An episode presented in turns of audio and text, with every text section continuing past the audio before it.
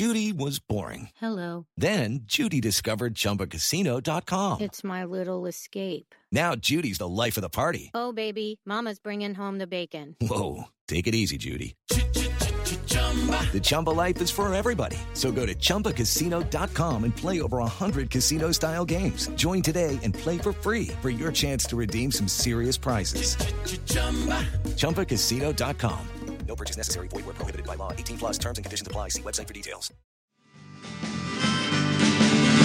Late for moonshiners in New Strings, fill a Buckeye Lake, I've for drunks. For sailors in Port Clinton, I've sang for my lunch. Through the Hocking Hills of Logan, I played for love and hunger's sake, singing somewhere in Ohio, from the river to the lake. Great Sandusky Bay. From the cornfields down near Yellow Springs to the depths of Seven Caves. Between Lebanon and Barnesville, I'm somewhere on the make, singing somewhere in Ohio, from the river to the lake. Hello, listeners, and welcome to Ohio Mysteries. You're listening to a clip of Ohio Song by Logan singer songwriter Casey Redman. Casey's our featured Ohio musical artist tonight, so stick around to the end of the podcast. We're going to tell you a little bit more about them, where to see him perform, and let you hear the rest of that really fun song.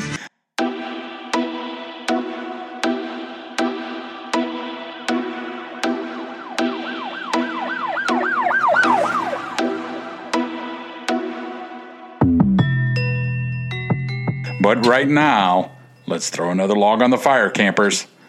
I'm your co host, Steve Yoder, and with me is our researcher and storyteller, Paula Schleis, an award winning journalist who spent 30 years telling these kinds of stories for the Akron Beacon Journal. Hi, everyone. You know, Casey really worked a lot of Ohio locations into that song. Makes me want to grab a map and look them all up. yep. Steve, for the first time, I feel compelled to offer a warning to our audience. The case tonight is a particularly gruesome one. And while I made every effort not to be gratuitous, it's hard to tell the story without invoking some very disturbing images. Yeah. But look, if you can hang in there with us, we're going to play Casey's song at the end, and it's going to lift everyone's spirits. So, Steve, if I had you name the most famous serial killer of all time, who would come to mind? Um, I guess it'd be Ted Bundy. You know, I, I would have to say it would be Jack the Ripper. I would, Yeah. I would think he. You know, there's a name for people around the globe who research him. They call themselves ripperologists. Yes. And they've had like over a century now of studying him. And, you know, there's also a very devoted core of amateurs who have long tried to figure out Cleveland's most infamous serial killer. Do you know who that is? well, I I would always go to the torso killer. Yeah, Yeah. yeah, I would think so too. Yeah, I don't think they have a name for themselves, these researchers, but they, you know, I would suggest torsoologists. There you go. there you Yeah. go. Uh, you know, when you say most Ohio's most famous, I mean, of course, we had the birth of Jeffrey Dahmer here in Ohio, but he Oh, really yes. didn't do most of his killings here in Ohio. Right. But if you say Cleveland, if I I'm say definitely going to Cleveland, torso. yeah, you know, a lot of people called him the Mad Butcher of Kingsbury Run. You know, I I think the more common term though is the Cleveland torso murderer. Right. So this case was so similar to the Ripper. You know, you've got a knife wielding monster prowling alone through the heart of the city, preying on the poor and disenfranchised, and then one day simply vanishing, his identity forever a mystery. And talk about gruesome. While he might have been responsible for more than 20 deaths, most students of this case agree on 13 victims, every single one of them beheaded. And I don't know if you know this, Steve, but in almost all of the cases, the coroner determined the act of beheading was the cause of death. Ooh, I did not know that. Yeah, I mean, he, you know, he took their heads while they were still alive. Hmm. Most of the male victims were castrated. I do not know whether they were castrated while they were alive. In one case, the coroner thought the victim had died while body parts were being amputated. Well, many of the torso murderers' victims uh, were cut into pieces, and then, I mean, the entire city had to deal with this man because he would leave these pieces dumped in different locations, ranging from, you know, the Cuyahoga River to city bridges to the dump. And what makes this case even more interesting is that the guy in charge of the investigators was none other than Eliot Ness, the leader of the Untouchables, those famed uh, prohibition lawmen who disassembled the Empire of Chicago gangster Al Capone. They brought Ness in to clean up a lot of corruption. A, a lot of public officials in Cleveland were being paid off, and they needed somebody who was untouchable. Gotcha. And that was Eliot Ness's reputation. So they brought him in to clean up house. And actually, this is a case where he kind of stayed on the fringes for quite a long time. You know, he was head of the safety department, he was letting everybody else handle it. But there came a time when it got so bad. You know, the mayor said, get in there and solve this case. And then he got very involved. Now, when, like I said, when Cleveland's Mad Butcher was running wild, this was the 1930s, and Ness was the city's public safety director. That put him in charge of the police and fire departments. And when he arrived in Cleveland in 1934, his reputation preceded him. He was tall, handsome, soft spoken, 31 years old. He was nowhere near as famous as he's going to become after that television show was created, The Untouchables. That that's the program that turned him into a national hero. But he wasn't unknown, you know, in his time. He had proved himself to be resourceful, courageous, and incorruptible in fighting Al Capone. And like I said, those are the characteristics why Cleveland hired him to, to fight crime and corruption in their own city. Now, since we only do mysteries here, you can rightly assume that whatever successes Ness had in Cleveland, catching the Mad Butcher is not going to be one of them. Right. And it's a failure that's going to haunt him. And one suspect is going to taunt him until his dying day. So let's set the scene for this story. Kingsbury Run is a neighborhood on Cleveland's southeast side, running from the Flats to about East 90th Street and along the banks of the Cuyahoga River. The railroad came through here and supported a lot of that black smoke industry, oil refineries, iron and steel mills, and manufacturing plants. And like any heavy industrial area a century ago, it also became settled by working families who needed to be within walking distance of their employers. But Kingsbury Run was bound to the same fate as all neighborhoods built for such reasons.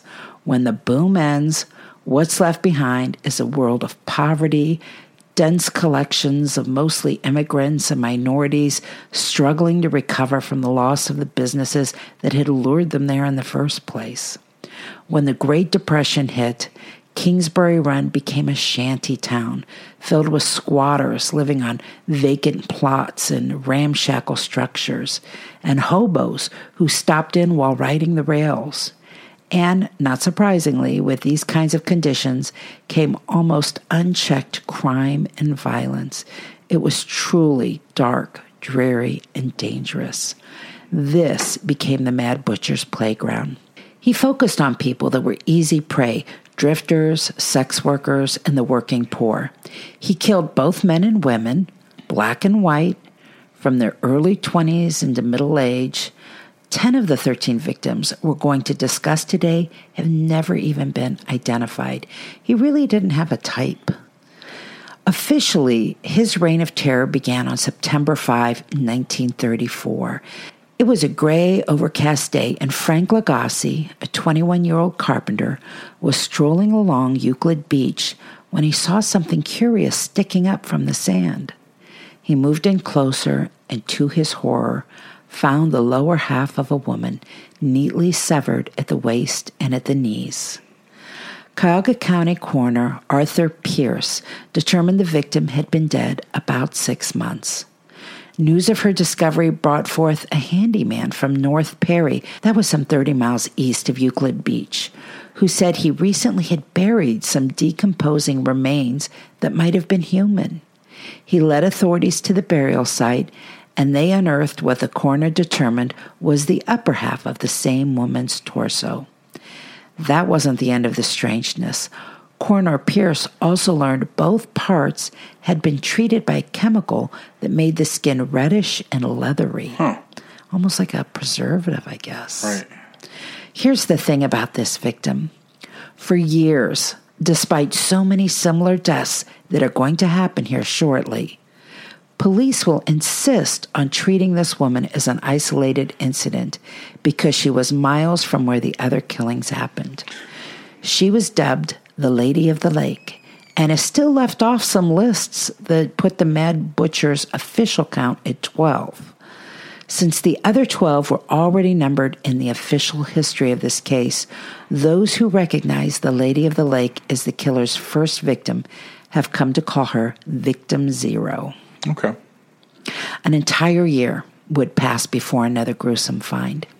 It was September 23, 1935, and 16 year old James Wagner and 12 year old Peter Kostura were racing each other to the gully beneath a slope known as Jackass Hill in the Kingsbury Run neighborhood.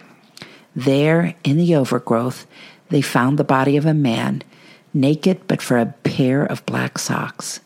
He was missing his head and his genitals.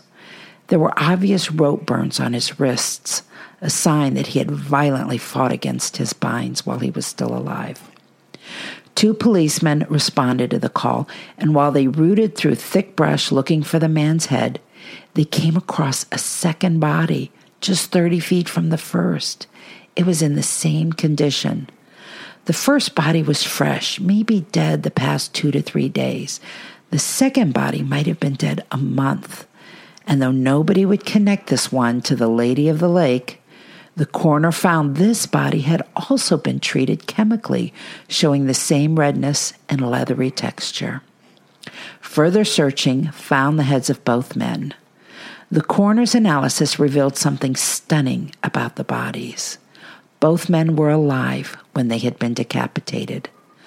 Both bodies had been drained of blood and both had been thoroughly cleaned before being dumped at the foot of Jackass Hill. Fingerprints gave a name to the first victim. He was 28 year old Edward Andrassy, who lived on Fulton Road with his parents and younger brother.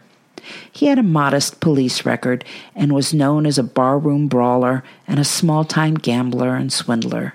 His favorite hangout was the Third Precinct, an area known as the Roaring Third, as it was filled with bars, brothels, flop houses, and gambling dens. His parents, Joseph and Helen Andrassy, identified him and shared with detectives a sad story of how their son had been a good kid, influenced by bad friends. He'd spent four years working as an orderly in a hospital's mental ward and for a time was married to a nurse he'd met there. But the couple divorced.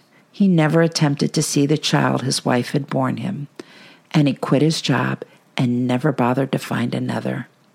He left home the night of September 19 without saying where he was going and never returned.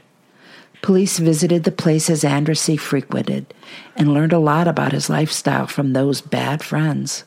Some said he was a ladies' man and was even on the run from a husband who had vowed to kill him for sleeping with his wife. Many said he was gay, that he dealt in pornographic literature and acquired young males for older homosexuals who paid for the service. Clearly, he lived a high risk life that would have made him the target of many potential killers. But months passed, and police were no closer to identifying who the killer might be or if he had any connection to the second man who was also found on Jackass Hill. We don't know anything about the second man, except that he was about 40 years old. Like so many in this story, he will never be identified. In Mad Butcher canon, he is simply called John Doe 1. Four months after that bone chilling double murder, on January 26, 1936, a barking dog was disturbing the quiet of people living along East 20th Street and Central Avenue. At 11 p.m., a woman tired of the disturbance finally bundled herself up and walked out into the bitter cold to see what was bothering the pooch. She found the dog in an alley behind the Hart manufacturing plant, on a leash and straining toward a bushel basket that was resting against the wall. She looked in the basket and thought she'd discovered some hams. So she made her way to the end of the alley and found local butcher Charles Page to let him know some of his hams had been stolen. Page followed her to the basket, peered inside, and drew back in horror as he pulled out a human arm. Police arrived to find more body parts in the basket, some of them wrapped in newspapers from the previous day. Other body parts would be discovered 10 days later in a vacant lot off Orange Avenue. This is the second time police will have success identifying a victim through fingerprints. Her name was Florence Genevieve Polillo, a 41 year old who paid the bills by waitressing, tending bar, and selling sex. She roomed at a house on Carnegie Avenue near East 32nd Street, right on the edge of the roaring third. Well, no wonder they call him the butcher because he seemed like very clean cut. So she thought it was ham being, you know, stolen. It seemed very appropriate. Yeah, right. exactly. Hmm. I think early on, a lot of people are wondering if a person who had worked as a butcher was this killer right, because like of the that. Ripper. Right. Exactly. Well, police learned Flo considered Ashtabula her hometown. She used several aliases and had been married and divorced twice. Her last husband was a postal worker from Buffalo, whom she deserted before moving to Cleveland. Her landlord said she was quiet and sociable enough.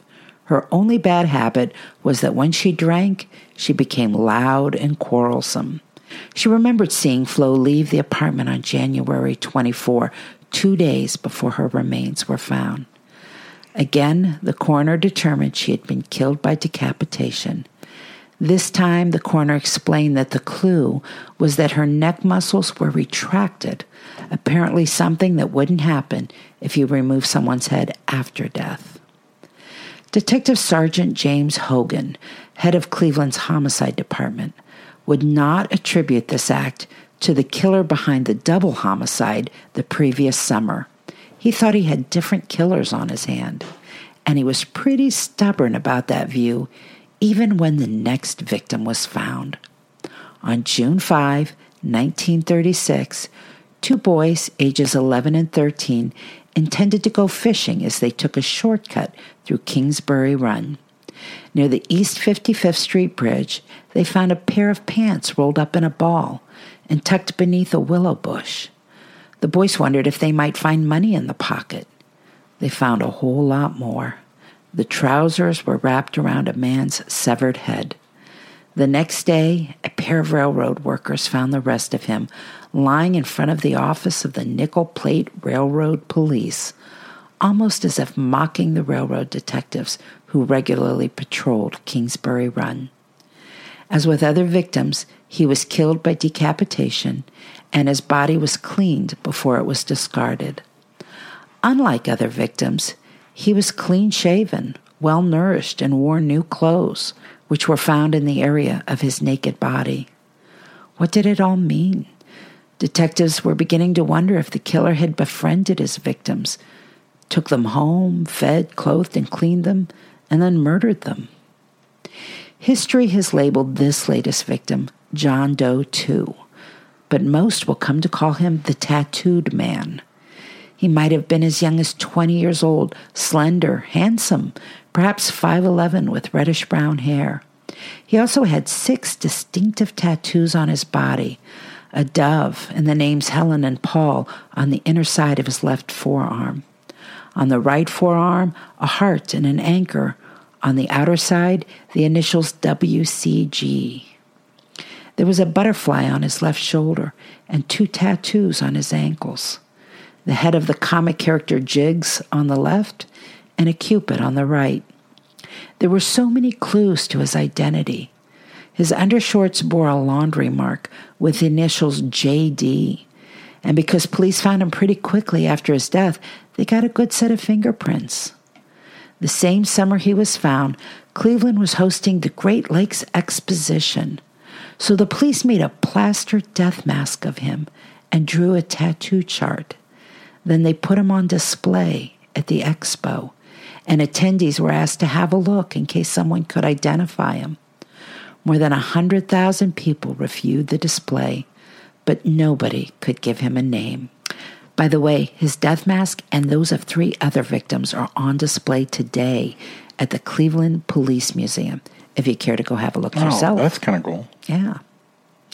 On July 22, 1936, now, a 17 year old girl was hiking through the woods near Clinton Road and Big Creek. This is on the city's west side, when she found the decomposing remains of a headless man.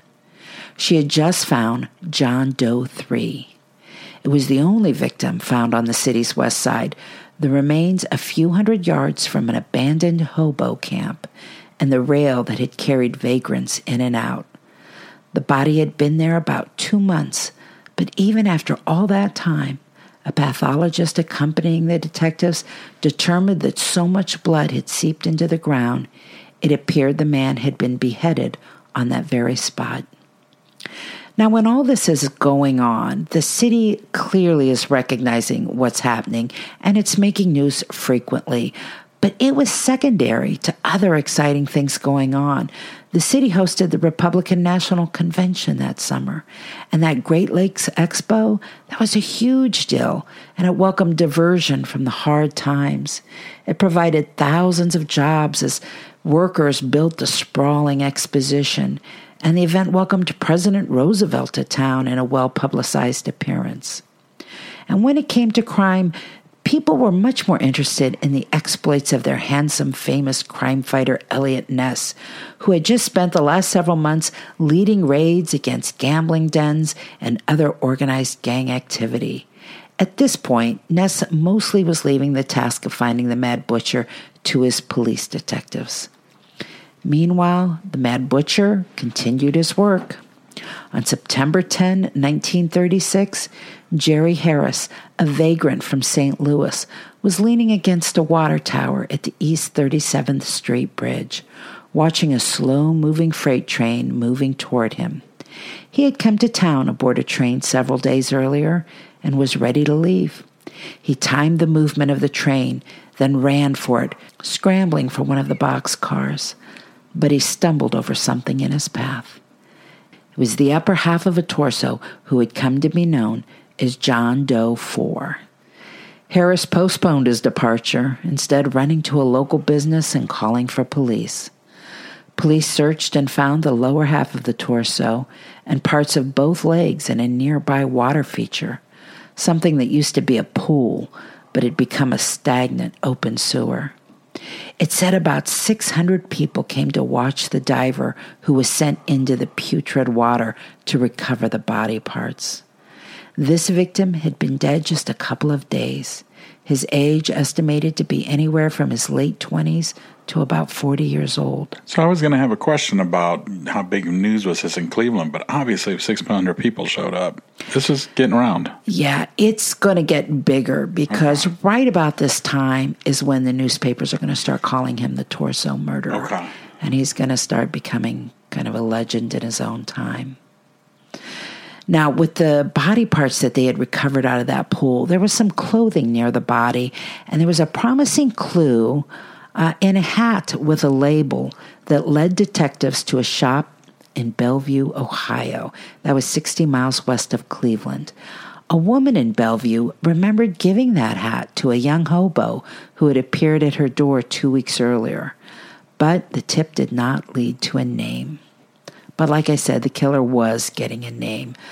The torso murderer, the mad butcher, the horrible headhunter. Some called him the Phantom of Kingsbury Run. Now, it's not that the murders had gone unnoticed until now. They all made headlines. But the public event of watching the body parts recovered from that pool seemed to take the story to a whole new level. Tension in the city turned up a notch railroad employees began working in teams and arming themselves. There was a mass exodus of hobos fearing for their lives. Police patrols were intensified. With 1936 ending with six brutal killings in one year, Mayor Harold Burton told Eliot Ness it was time for him to play a more active role in figuring this one out. They started holding regular meetings of representatives from various city departments to share information and analyze evidence in the case. Newspapers called it the Torso Clinic. Meanwhile, detectives Peter Merylo and Martin Zalewski were put on the case full time. Among their activities, going undercover, dressing like transients, riding the rails, and spending more time patrolling Kingsbury Run and the Roaring Third. 1936 also brought local elections and a change in coroners. Coroner Pearce was voted out, replaced by Sam Gerber, a young up and comer who seemed to be on top of new technology and had dual degrees in both medicine and law. Coroner Gerber took office in 1937, just in time for some brand new murders. On February 23, the remains of a third female were discovered. The upper half of her torso was found on Euclid Beach on the Lake Erie shore, almost the exact spot where the Lady of the Lake had been discovered three years earlier. This new victim appeared to be in her mid 20s. Now, at this time, Lady of the Lake was still being treated as a separate homicide, and the second woman ever found had a name that was Florence Polillo. So this new victim became Jane Doe 1. The lower half of her torso, by the way, would wash ashore three months later.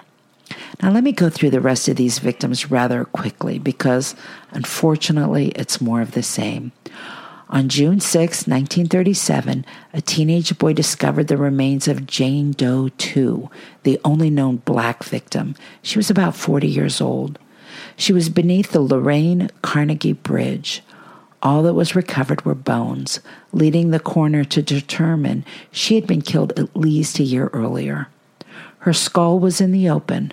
The rest of her body was in a burlap bag. A man stepped forward saying he believed the woman was his mother. Rose Wallace had gone missing 10 months earlier. But Rose Wallace's dentist was dead and his records were gone, so there was no way to ever confirm her identity beyond doubt. The next month, on July 6, 1937, John Doe 5 was found. It happened after the National Guard had been called to Cleveland to maintain order during some labor dispute. A young guardsman standing watch by the West 3rd Street Bridge saw a tugboat pass by, and in its wake, bobbing in the water, was a body part. Over the next week, police would pull everything but the head out of the Cuyahoga River. This one was different from the rest. The abdomen had been gutted and the heart ripped out. The coroner determined he had been killed just a couple of days earlier and wondered if the killer was changing his MO. There was a welcome reprieve from all of this horror for about nine months, but on April 8, 1938, it was back to business for the Mad Butcher. A young laborer on his way to work saw what he thought was a dead fish on the banks of the Cuyahoga River in the flats. It turned out to be the lower half of a woman's leg, the tenth official victim of the Mad Butcher, this one called Jane Doe 3. She was discovered in pieces over the next month, some of her floating in the river in burlap bags. She was unique in that she was the only victim found to have drugs in her system. The coroner couldn't tell if she was an addict or if the drugs were something employed by her attacker. The clue would have come in her arms, but those were never recovered. The last two bodies were found together, just as the first two bodies had been discovered the same day. These final victims were Jane Doe 4 and John Doe 6. It was August 16, 1938, and three scrap collectors rooting through the lakeshore dump on East 9th Street found the torso of a woman wrapped in a man's double breasted blue blazer and then again in a quilt. Her legs, arms, and head were found in a homemade box wrapped in butcher paper. The coroner came to believe some of the parts might have been refrigerated for a time. When police arrived to collect this victim, they found the other, just a few yards away. It appeared both had been dead for several months. This location of these final two bodies were within sight of Eliot Ness's office window, leaving some to wonder if that was a deliberate act to taunt Ness. Just two days after those last two victims were found, Eliot Ness, in his role as Cleveland safety director, carried out a planned raid on Kingsbury Run. It was just after midnight on August 18, 1938. He put together a team of 35 police officers and 11 squad cars, two police vans, and three fire trucks. Their target was a large cluster of makeshift shacks where the Cuyahoga River meanders behind Public Square. Some reports said they took 63 men into custody. Other reports said they evicted some 300 squatters. When the sun came up, they searched the shanties for clues, hoping to find the butcher's workspace. They found nothing of significance and ended the day by burning 100 dwellings to the ground. That act didn't win Ness any friends. Depriving so many people of their homes, even if they were just shanties, shook the conscience of Depression era Clevelanders. So let's talk suspects. Because while lots and lots of people were brought in for questioning, only one was ever arrested with preparations for a trial. On August 24, 1939, a year after the murders had stopped, Cuyahoga County Sheriff Martin O'Donnell's office picked up a man. Now, you're supposed to say, Sheriff, what's the sheriff got to do with this? What does the sheriff have to do with this? Okay, well, this is an interesting side story here because until now, the sheriff's department didn't want anything to do with the case. Even when they were asked for help, they would insist it was Cleveland's affair. But after a second body was discovered on Euclid Beach, which was a county-wide attraction, there was increasing pressure for the county to join the hunt. And so finding the Mad Butcher became a sort of competition between the sheriff's office and the city detectives. The sheriff investigators were the first to learn that three of the victims, Edward Andassy, Flo Polillo, and Rose Wallace, were frequent patrons of the same tavern oh. at the ah. corner of East 20th and Central. That's yeah. interesting. You know, it made you wonder was that, was the Mad Butcher finding his victims here? You know, the Ripper um, got a lot of his victims at the same taverns. Right. So, you know, it's a hunting ground. Well, the sheriff's men went undercover. They chatted with patrons and eventually picked up vibes about a man named Frank Dolezal. He was a 52 year old bricklayer who once worked in a slaughterhouse. Dolezal, as it turned out, had lived for a time with Flo Polillo and had spent time with Edward Anderson and Rose Wallace. Some told the detectives they also saw him in the company of a tattooed sailor and that Dolezal engaged in homosexual activities after inviting vagrants to his apartment. Now, when the sheriff's men realized Cleveland detectives were starting to sniff around the same tavern, they rushed in to make an arrest before those city boys could steal the show. They searched Dolezal's apartment and reported finding four butcher knives, two of which appeared to have bloodstains. There was also a notebook with a list of 25 names and addresses, although it did not include the names of Andassy, Polillo, and Wallace. And then Sheriff O'Donnell called the press in for an announcement. He said he had a signed confession. Dolezal had admitted to the murders. An editorial in the Plain Dealer acted as if a game had been played and won, saying the sheriff had snatched victory from Cleveland police in the matter. In Cleveland, Detective Merylo was livid, and no doubt the entire department was embarrassed. Ness, who was famous for his neutrality, he congratulated the sheriff and said he hoped he had the right man. But then the case against Dolezal began to unravel. Dates and times weren't matching up. Details in Dolezal's confession didn't match up with the coroner's reports. And those who heard Dolezal's confession said there was something odd about it. He would ramble incoherently and then suddenly offer bits of detailed precision as if he had been coached. Eventually, Dolezal recanted his confession and insisted he had been beaten into giving it.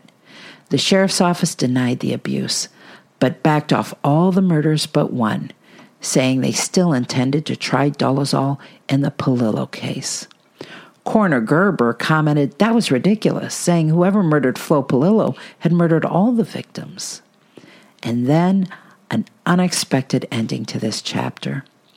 Dolezal was found hanging in his Cuyahoga County jail cell, a noose fashioned from strips of cleaning rags. But the hook he was hanging from was only five feet seven inches off the floor. Dolezal was five foot eight inches. Yeah, that doesn't add His feet were on the floor. The coroner's autopsy revealed other suspicious things, like the fact that it would have taken him 12 to 15 minutes to asphyxiate, dangling the way he had. But the deputy said he was alone no longer than three minutes. And then a bigger bombshell he had six broken ribs, at least a month old. Yeah, that was a period of which he was in custody. An inquest was held. Nothing came of it, and from what I can tell, nobody thinks Dolezal was the killer. But Steve, Eliot Ness had another suspect in mind. Okay, so this is the first time we're getting Eliot Ness to actually say he has a suspect. It is, and actually, we are not even going to know this until modern times. Oh. Yeah, it appears there was a time he thought he had his mad butcher. Listen to this a book in 2001 written by James Battle, an English professor and crime author, said Ness alluded to a favorite suspect when talking to his biographer decades earlier. Unbeknownst to anybody, Ness said he had picked up the man in 1938, interrogated him, gave him a lie detector test, which he failed, but then had to release him because he had no evidence.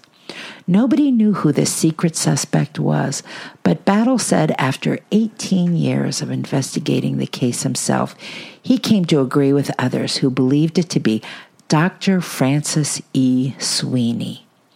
Born in 1884, Sweeney was a veteran of World War I, where he served in a medical unit that conducted amputations. Back in 1938, after the last two murders, Ness had found and taken Sweeney to the old Cleveland Hotel, which is now the Renaissance, and held him there for at least 10 days, partly because they had to spend the first three days drying him out. Ness called in a favor and got the inventor of the modern day polygraph, a man named Leonard Keeler, to come to Cleveland in secret and administer the test himself. Reportedly, Keeler told Ness he had his man. Battle, the author, and oh boy, I am sorry if I'm pronouncing this guy's name. The author, do you think that's Battle or Badal? I think it's Badal. All right. My apologies to the author. I, am not sure. But he found a few other details about Sweeney. He found a 1933 probate court record where his wife asked that he be confined and evaluated, saying his alcoholism had made him abusive and that he would disappear for days at a time. And then there was the story of a vagrant named Emil Fronek who claimed he was walking up Broadway Avenue looking for food when a doctor offered to feed him. The doctor took him to his office and gave him something to eat, but the man started feeling woozy. Fearing he'd been drugged, the itinerant ran from the doctor's office, made it to a boxcar, and fell asleep for three days. When he recovered, he hightailed it out of Cleveland, saying Chicago was a safer place to be. Now, none of this was made public back in the day, but apparently, back when it happened, Detective Peter Merylo heard the story and found the man in Chicago, even brought him back to Cleveland to try and locate the office where this all happened. They couldn't find anything that looked like a doctor's office on Broadway. But decades later, the author Badal learned that Dr. Francis Sweeney had an office on Broadway Avenue, though it was in the back of a house. Nobody would have mistaken the house for a doctor's office from the front, he said. In the end, Ness knew there wasn't enough to prosecute Sweeney. It also didn't help that the good doctor was a first cousin of Congressman Martin Sweeney, who was a political opponent of Ness and who used to taunt Ness about failing to catch the killer. A week after Ness interrogated Dr. Sweeney in 1938, the doctor checked himself in to the Sandusky Soldiers and Sailors Home. He was diagnosed with schizophrenia. Bedell also learned that from his hospital confinement, Sweeney sent threatening letters to Ness and his family well into the 1950s, signing one postcard, Your Paranoidal Nemesis. Sweeney died in a Dayton Veterans Hospital in 1964. Notably, while there have been numerous books and films on this story, there are no longer any official police records on this case. They've all been lost or destroyed. It's amazing the how many things serial killers have in common. Uh, like I said, it's on you know kind of like Jeffrey Dahmer a little bit with the torso and stuff, but just the fact that he was killing the less dead, you know, people who wouldn't be missed, who, Right. you know, doesn't even have a name.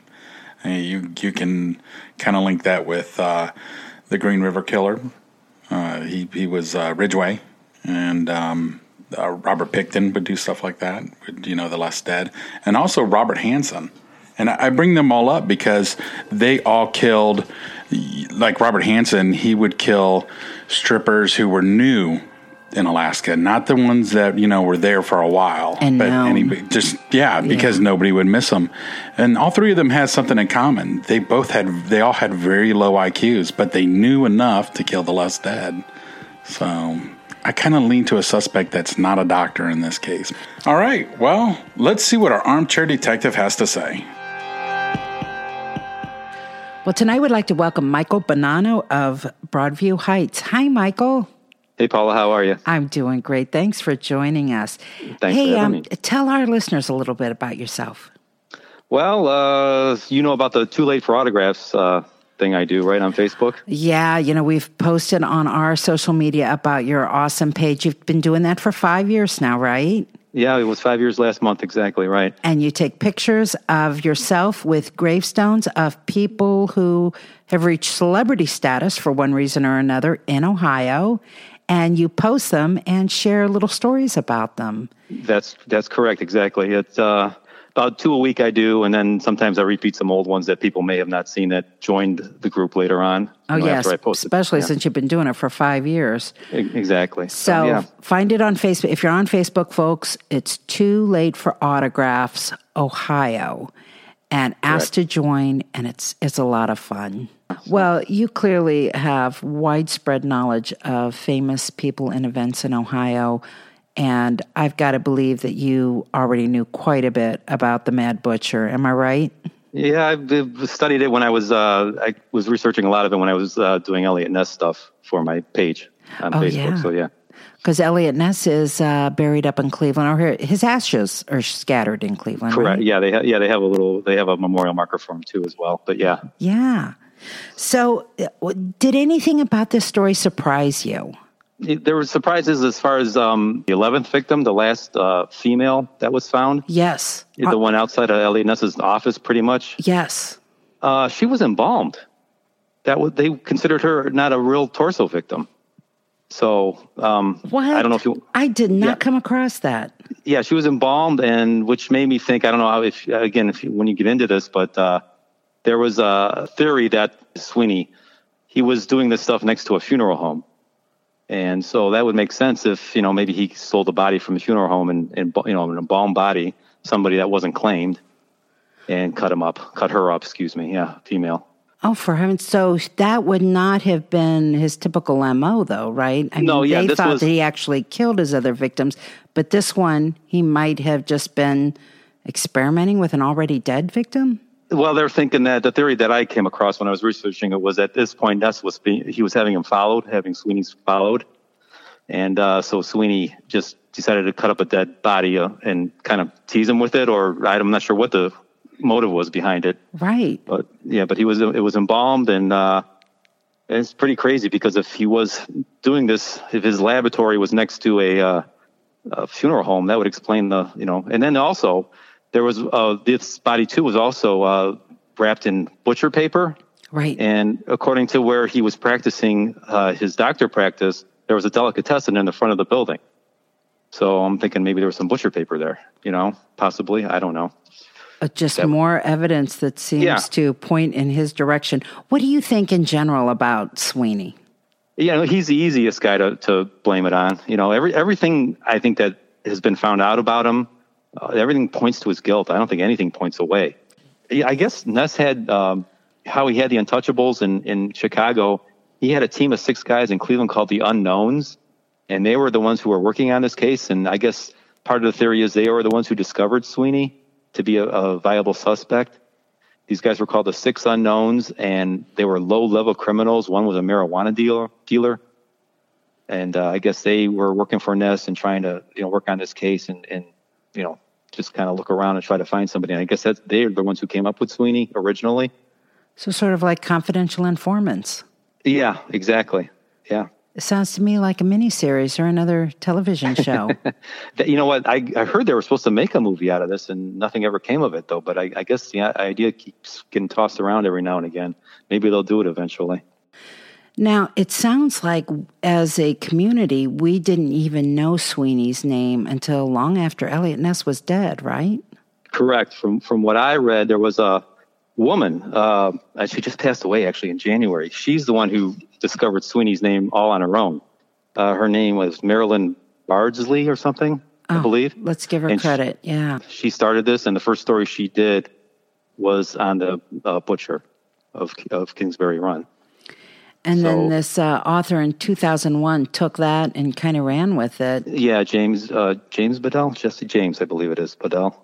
Yeah, so that was really interesting that that came to light so late in this story. Although it sounds like early on they knew that Ness had his eye on someone, they just didn't know the name of the person. And so there were people there at the hotel that confirmed this with this Marilyn years later. Um, they they swore to Ness that they would never tell who the suspect was, but she kind of stumbled on it. So I actually I read how she stumbled upon it. She was she was in a bar one night and uh, somebody came up to her and said, "You want to you want to stop looking at this Sweeney." I don't know how she originally found out about it, but uh, he was he goes people you know because he was related to Martin Sweeney the right. politician, the congressman. Yeah. Yes. Yeah. So somebody came up to her and started giving her a hard time at this bar. Just you know, uh, you don't want to investigate this any further. Sweeney, you know, Sweeney knows people, and so then she discovered the name from there. uh, so there was a connection there somehow that she figured it out that it was a Doctor Sweeney. So good for and that's, her. I guess that's and then she asked people who knew Ness who were still alive in the 70s. I think this is when it came out, and uh, they confirmed that it was him. Yeah. I was really impressed just by the little clue that they found out he had this office on Broadway. Yeah. And here they had this testimony from this hobo yeah. who had got uh, Cleveland had scared him so much he ran to Chicago and yeah, they exactly. had to drag him back. And then it turns out, yeah, Sweeney did have an office on that street. Yeah, Fronek, I think was his last name. What and did you think again, about his story? Yeah, you know, that was pretty, um, you know, considering that the way Bedell says it in his book is that he was looking for food and he was walking down Broadway in Cleveland and he saw a delicatessen and he wandered around back to try to find food maybe in the garbage cans because this is uh, the depression and you know right. everybody's hungry. So that's where he stumbled across the doctor's office because that was in the back of the building, and the upper part of it was a uh, it was a home. It was actually originally a, a house, and this, he was in practice with six other doctors. Sweeney was, so they converted the bottom part of it to a doctor's office, and the top part was still a house where people could stay and live in. And I guess it was believed that Sweeney might have been staying there for a while after he divorced his wife, after his wife kicked him out. Um, so if this Frolic wandered around back and was looking for food, then it's, you know, the theory is that Sweeney invited him in, gave him some food, started drugging him, and Frolic just ran away. And he said he, I guess he slept in a, a boxcar for three days or something. That's how drugged up he was. And then that's when he went to Chicago. What do you yeah. think about this poor Dolezal? Man, that, that guy got a, a, bum rap, didn't he? I mean, talk about trying to find a scapegoat. Oh my uh, god! And yeah, it all sounds like it was just a part of this game between the sheriff's department and the the city department. Yeah. Again, I, had, I my research said that uh, Detective Merylo, the guy who was on the case, um, had actually interviewed him earlier before the sheriff was on to him, and he discarded him as a as a suspect.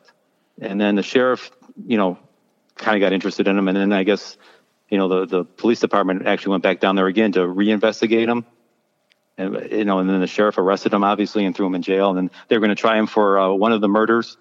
I think of this whole period with the entire community wondering when new body parts are going to show up. I think part of the horror of this story is that it could touch so many lives because there could be an arm over here and a torso over there. It's like a scavenger hunt. And yeah. you have no idea. You're going to be walking around one day and find a body part, and you're like, here we go again. It, it, they could have been anywhere. Like I think you said in the in the podcast too that the, the lady of the lake was found in one area, and then her the rest of her was found way up in Perry, Ohio, which is way up from Cleveland. Who who knows what you're going to find just walking down the street? Now, you sent me a picture recently of those postcards. Where did you find those? Those are at the uh, Western Reserve Historical Society in Cleveland, uh, at University Circle, actually. Uh, the art museum's down there, and the, all these museums are down in University Circle in Cleveland. And are Um, those on a display? Yeah, they are in a drawer. You open up the drawer, and then they're there, and you can take a picture of them, and uh, they're they're pretty creepy. They're very weird. Were those all postcards that Sweeney had sent to Ness? Yeah, and then I heard, yeah, they were six, there were six postcards there sent to Ness, and I guess some to his family. And then I also read that Sweeney sent some to other detectives on a case, but but he really targeted Sweeney more than anybody. So there were there these were the six that survived among Ness's papers. These six postcards. There was a one of the postcards was signed the American Sweeney, and I guess that's a reference to Sweeney Todd, who was a fictional character who murdered people in England or something. Oh, yes. So again, James Bedell in his book says that this is the closest Sweeney comes to admitting he's the Mad Butcher by signing it the American Sweeney with one of the postcards. So, Michael, when they finally got Eliot Ness to have more of a hands on role in this, they started holding these torso clinics. Yeah, That was kind of interesting. One they were one of the first of its kind, and uh, you today you would call it FBI profiling, and this is like one of the first examples of it. You know, and they did they invited uh, all kinds of people, um, detectives that were on the case, doctors, anatomists for uh, from Case Western were there. Uh, a bunch of bunch of people were there, and they just you know what are we looking for? And they came up with you know well we're probably looking. They couldn't they wouldn't say doctor at that time from what I read. They were saying oh it's a butcher or somebody who just knows anatomy, and you know I guess they couldn't bring themselves to blame it on one of their own. So I think it was Gerber later who uh, who replaced AJ Pearce as the uh, uh, coroner, county coroner. He said it might be a doctor to look for a doctor that might be uh, with alcohol dependency or you know past convictions or sex crimes or something like that.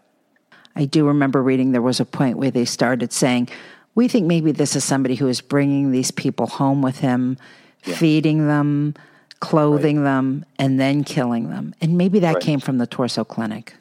Yeah, there. Yeah, I I believe that would probably be very true. That they just kind of you know like you said sat down and just thought it out, and that, that would be the logical way to go about whoever was doing this, that how they would do it. And then after they found the survivor, the guy who had ran away, it seemed to really agree with that theory because he had been taken in by a doctor and fed and then drugged. Right. Yep. It fits in exactly. I think it's especially if that delicatessen was around the corner and the funeral home was supposed to be right next door. That would allow him, you know, access to to to dispose of the blood. You know. I'm glad you brought up those other buildings because I didn't realize that. You've really helped create the image of that uh, section of Broadway. So you've got the funeral home right there, you've got the delicatessen with the butcher paper there, you've got the doctor's office that's upstairs and in the back, so it's not going to be obvious from the front, which is why they had trouble finding it with Yeah, Emil yeah. when they brought him back. So you've really helped create the picture of, of that little section there. I, I guess the it was Rosh Funeral Home was the name of it, and they also owned another building for a little bit down the street where it was more of a mortuary, and that's where they brought un- unclaimed bodies. And I, if it was Sweeney who did this, he could have walked from the funeral home to the mortuary back and forth. You know, I guess he had access. He he made arrangements with these funeral owners to practice what they call he called practice surgery in these on unclaimed bodies is what I read. I don't know how if this this is just a theory, I guess. That if it was Sweeney, he was next to this funeral home, and then there was a mortuary that was owned by the same funeral company just down the street, and he had access to both buildings. So I mean, that would explain a lot. Are we thinking that that was his laboratory for these living victims? Are we thinking that he maybe drugged them and carried them, them. in there? And the Yeah, mortuary yeah. people would probably think, oh, he's bringing in another body. But Yeah, yeah. I guess I mean, eventually, the, the you think they would catch on to something's going on, right? So, he, I mean, and maybe that's why he started murdering people, like you said, on the spot, right? You know, in the, you know, where the blood. There was one murder or two murders where the blood was just so much that they figured he murdered him right on the spot, right there. yeah, changes and maybe that's a little bit. Yeah, because maybe you know, obviously, he didn't have access to the the funeral home anymore, or the mortuary, so he started doing that.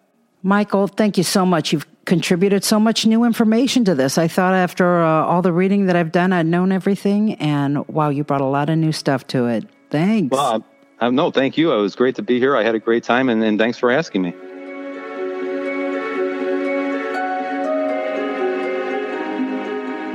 That's it for tonight, listeners. For photos, news clippings, and more on this and every episode, hop on over to our website, ohiomysteries.com. And that brings us to tonight's featured Ohio musical artist. Casey Redman didn't think there were enough songs out there about Ohio, so he wrote his own. Ohio Song is a fun trip through the Buckeye State, playing on our heartstrings as he sweeps through the places near and dear to our hearts. Casey wrote, sang, and played the acoustic guitar and harmonica on this song. Nick Cholera played bass, and Todd Paris played drums. Casey lives in Logan, but he grew up in Cleveland, and his music runs the gamut from folk to country to rock and roll. And his tunes touch on everything from beer and beaches and werewolves to Catholic schools, gnomes, and the FBI. Check out his website, cmsr11.weebly.com. So that's CMSR and then the number 11. There you'll find links to a podcast he does on tunes from his personal collection and his blog where he writes about music news and reviews. Ohio Song and the rest of his music can be found wherever you like to stream, download, or buy your music, including Amazon, Apple, and Spotify. At the start of the podcast, we played a clip of Casey Redmond's tune, Ohio Song. Here's the rest of it. Enjoy, and we'll see you here next week for another episode of Ohio Mysteries. From Marietta on the river to the ships in Maumee Bay, from the flatlands near Defiance to the depths of Old Man's Cave, between Union City and Youngstown, somewhere on the make, singing somewhere in Ohio, from the river to the lake, from the great north coast to Cleveland to the Queen City River shore, laid High Street in Columbus, heard the mighty Buckeyes roar. I spent Halloween in Athens for love and hunger's sake, singing somewhere in Ohio, from the river to the lake.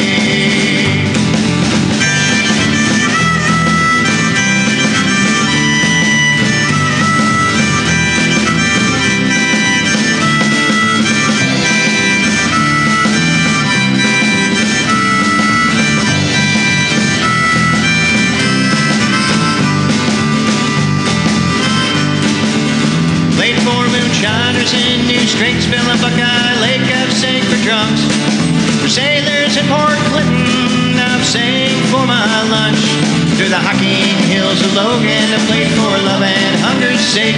Singing somewhere in Ohio, from the river